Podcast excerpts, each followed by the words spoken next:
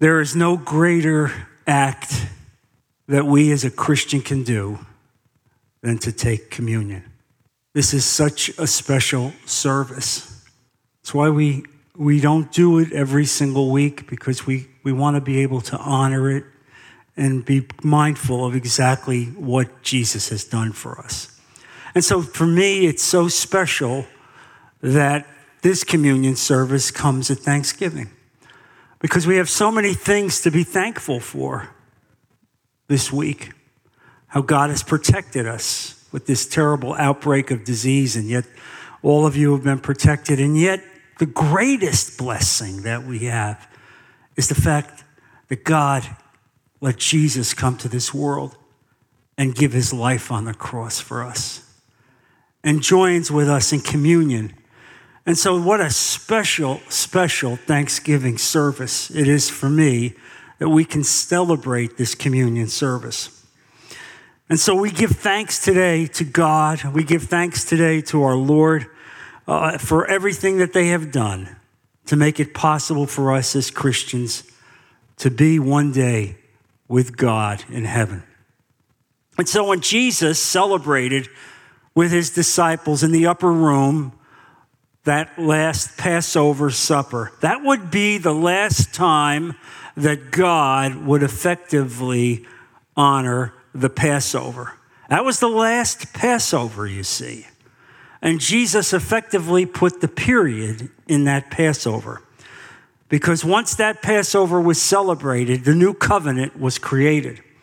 Uh, and so this becomes an important thing for us to focus on. And I want to focus on, on that in this message today so that when we take the communion, when we take the elements, that we in fact understand what we are taking uh, and what, what God is doing for us. Uh, and so you understand that the Passover came about when the Hebrew people were in Egypt in captivity and wouldn't be released. And so God sent the angel of death into Egypt to destroy the firstborn of everyone, other than those who would put the blood of the sacrificial lamb over the lintel of the door. And so the Jews were, were told to do that. And as they d- did that and put the blood of the lamb over the door, they were spared from the death angel. And yet all the other firstborn in Egypt were all destroyed and executed. And so forever, Passover meant to be passed over uh, from death and to be protected. And so Jesus was now celebrating that very special event, Passover uh, right, right along with the Day of Atonement, one of the very, very high points of the Jewish faith. And so, as Jesus did that, he was instituting at that dinner this new covenant.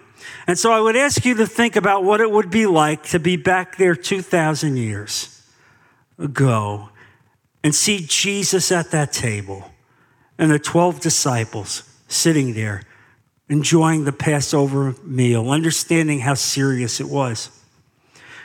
And so Paul talks about what Jesus said that night. And so Paul says that the Lord Jesus, on the night when he was, bre- he was betrayed, took the bread and when he had given thanks, broke it and said, This is my body, which is broken for you. Do this in remembrance of me. And remember, he was saying this uh, because he knew that within 24 to 48 hours he would be executed. His body would be broken. He would be crucified and executed in the most ignominious way possible. And yet he went there willingly as the ultimate perfect lamb, the perfect sacrifice of God.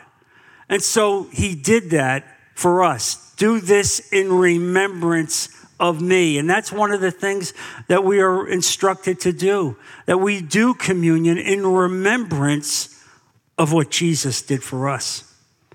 Uh, and, and as he said there in, in that, that evening, this cup is the new covenant in my blood, the new covenant in my blood. Do this as often as you drink it in remembrance of me as well. For as often as you eat this bread and drink this cup, you proclaim the Lord's death until he comes. You proclaim the Lord's death until he comes, and he will come back. He has promised us that. And so, even as he will come for each of us as we pass from this life into the next, and he will be there for us, we recognize also that the scriptures tell us that he will someday come back to this world and claim this world as the lion of Judah.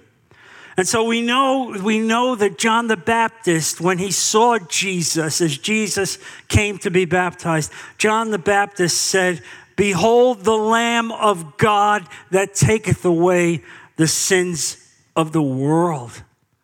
Behold the Lamb of God that taketh away the sins of the world. And so, in becoming the only way, the only way we as sinners, we as human beings who are so failed in so many ways, so many ways, the only way we could get to heaven would be through the blood and the atonement of Jesus Christ on the cross.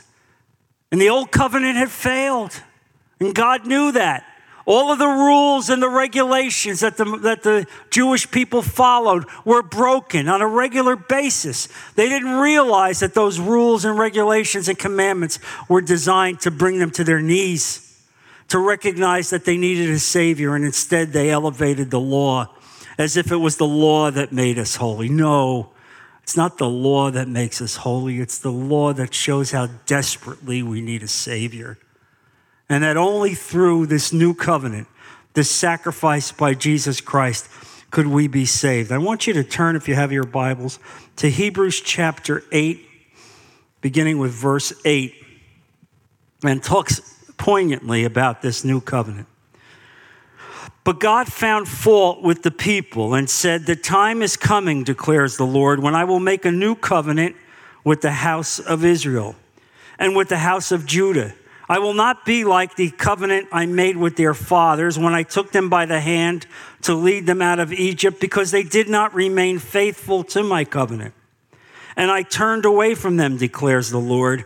This is the covenant I will make with the house of Israel. After that time, declares the Lord, I will put my laws in their minds and write them on their hearts. I will be their God, and they will be my people. No longer will a man teach his neighbor or a man his brother, saying, Know the Lord, because they will all know me, from the least of them to the greatest. For I will forgive their wickedness and will remember their sins no more. By calling this covenant new, he has made the first one obsolete, and what is obsolete and aging will soon disappear. Oh my how profound that is as we understand exactly what God has done. It is effectively the termination of the old covenant, the termination of the rules and regulations with the death of Christ. No longer, no longer would there need to be a day of atonement. No longer would there be a high priest that would be appointed. No longer would there be a holy of holies uh, that only the high priest would go in. No longer would there be animal sacrifice where millions of animals will be sacrificed in order to be tone, to atone. No longer because all of it will have been ended forever when Jesus Christ died on the cross. It will all be ended. And that is what the new covenant is that in his blood, in that promise, what he has done for us. And so, what does God require of us? What really does God require of us as we now approach the communion table? What does he expect from us? And this is important because we have to be sober minded as we come to take communion. Well, first of all, the Lord's Supper is a memorial of Jesus Christ. And Jesus made it very clear to his disciples that we are to do this in remembrance of him. This is how we remember the Lord. We do this and we bow in remembrance of his sacrifice. Second, second, it is a time of thanksgiving as we give thanks to God and to Jesus for their love and sacrifices in making this possible. None of us, none of us would ever get to be with God. None of us would ever get to heaven unless Christ died on the cross and made us part of the family of God and made us part of the brotherhood of Jesus. And that's what we do today as we take these elements. Third, it is meant to be a public proclamation. And you know, so many of us want to be able to t- tell people about the gospel of Jesus Christ.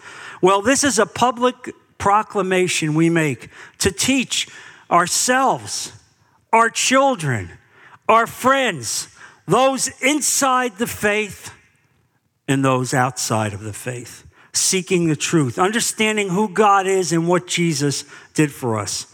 Also, we recognize that the old covenant has been superseded. It has been superseded. And so, if you would turn to Colossians chapter 2, I want to read a few verses that are poignant on this issue. Colossians chapter 2, verse 13. When you were dead in your sins and in the uncircumcision of your sinful nature, God made you alive with Christ. He forgave us all our sins, having canceled the written code with its regulations that was against us and that stood opposed to us. He took it away, nailing it to the cross. And having disarmed the powers and authorities, he made a public spectacle of them, triumphing over them by the cross. Can you imagine what Jesus did for us? How poignant it is uh, that God did that, that Jesus took all of those rules, all of those regulations, all of those laws that condemned every single person who could not live them in perfection. And he nailed it to the cross. And when he nailed it to the cross, he allowed us to be part of the family of God in such a profound way. What a great triumph this is as we see what God does for us in this special way. Look also, if you would, uh, and as, as we understand also the importance of self examination. This is a time of self examination. We just don't come up and glibly take the elements of communion. We don't do that. Before we do that, we are to self examine ourselves. Lord, look at my heart. See if there's any imperfect part of my heart. See if there is hatred or a lack of forgiveness or revenge or anger in any way. Lord, I ask you, Father, to take this away from me, to wash me in every way. Because if you come to the communion table and do not approach it in that way, then you are approaching it in the wrong way. And if you have your Bibles, look at 1 Corinthians, if you would, chapter 11, verse 18. Since many of you are boasting, and this is the Corinthian church he's speaking about now, which was his church filled with malice and envy. And although they called themselves Christians, they were not acting in a Christian like way. And so you see this here. Since many are boasting in the way the world does. Uh, I too will boast you gladly, put up with fools since you are so wise. But if you would look here at, at 11, verse 18, let me begin with that. In fact, even you even put up with anyone who enslaves you or exploits you or takes advantages of you or pushes himself forward or slaps you in the face. To my shame, I admit that we were too weak for that. And so you understand exactly how this church had really gone out of the way and had gone wrong. And so look also as what, what he says here uh, about, about the judgment of God if we take communion in an inappropriate way. Look at 1 Corinthians uh, 11, verse 27. Therefore, whoever eats the bread or drinks the cup of the Lord in an unworthy manner will be guilty of sinning against the body and blood of the Lord. A man ought to examine himself before he eats of the bread and drinks of the cup. For anyone who eats and drinks without recognizing the body of the Lord eats and drinks judgment on himself. That is why many among you are weak and sick, and a number of you have fallen asleep. But if we judge ourselves, we would not come under judgment. When we are judged by the Lord, we are being disciplined so that we will not be condemned with the world. So then, my brothers, when you come together to eat, wait for each other. If anyone is hungry, he should eat at home so that when you meet together, it may not result in judgment. And when I come, I will give you further instruction. And so you see here that this was a church that was not really honoring the Lord's Supper, was not being respectful of God. And so when it says, let a man examine himself, I don't want you to think that unless you are a perfect person, you can't take communion. No, none of us are perfect. We're all filled with warts and sin. But the difference is that we approach with a heart that says, Father, I love you. Wash me. Take away these impurities. Be with me, Lord. You know, you understand the Beatitudes. The first Beatitude said, Blessed are those, blessed is the poor in spirit. They shall inherit the kingdom of God. And that's what this is about being poor in spirit, but recognizing the very gift that God has given us. And so you see the church there, that became a church of man, not a church of God. And we aspire to be a church of God. We aspire to be a church of Jesus Christ. And that's why when we celebrate communion, we don't make this uh, a, a, communion that, that relates specifically to a specific denomination. I don't believe in denominations. I believe in the universal church of Christ across the world, unbounded by rules and regulations. And so here it is. If you're with us today and you're part of another denomination, as long as you believe and accepted Jesus Christ as your Lord and Savior, you are welcome to take communion with us. Because I didn't see Jesus making any of these other rules and regulations. And so I live my life in accordance with God's word. And so I invite you to do that today. Don't be in a position where you say, I can't take communion. I have issues in my life. This is not the time to walk away from the communion table. Instead, it's a time to say, Lord, help me, wash me, forgive me, Lord, bring me closer to you. And when you do that, that's precisely how we live in accordance with God's word and God's will. And so it's important for us to see that. Fifth, fifth, it is a demonstration of unity within the church and the body of Christ. Unity. We are united across the world with Jesus Christ. We are united with God in every way. We come together as a church. We come together as a people. We do not separate ourselves, but instead we are unified. And let me say this also. Uh, that, and so that you understand this. God wants you to approach the table with repentance and with forgiveness. And let me say this you don't need a mediator in order to repent. You have a mediator. His name is Jesus Christ. That's your mediator. So to think that any man can be a mediator violates the will of God.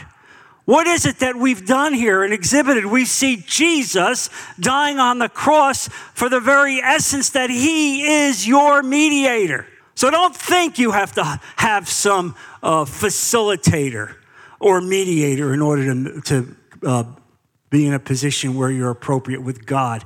It is a brokenness of spirit, a bowing of our head before the throne of God, the looking up to God and say, Lord, I am imperfect. Father, I have sinned. Take these feelings away from me. Walk, wash me, Lord, from the feelings of hatred.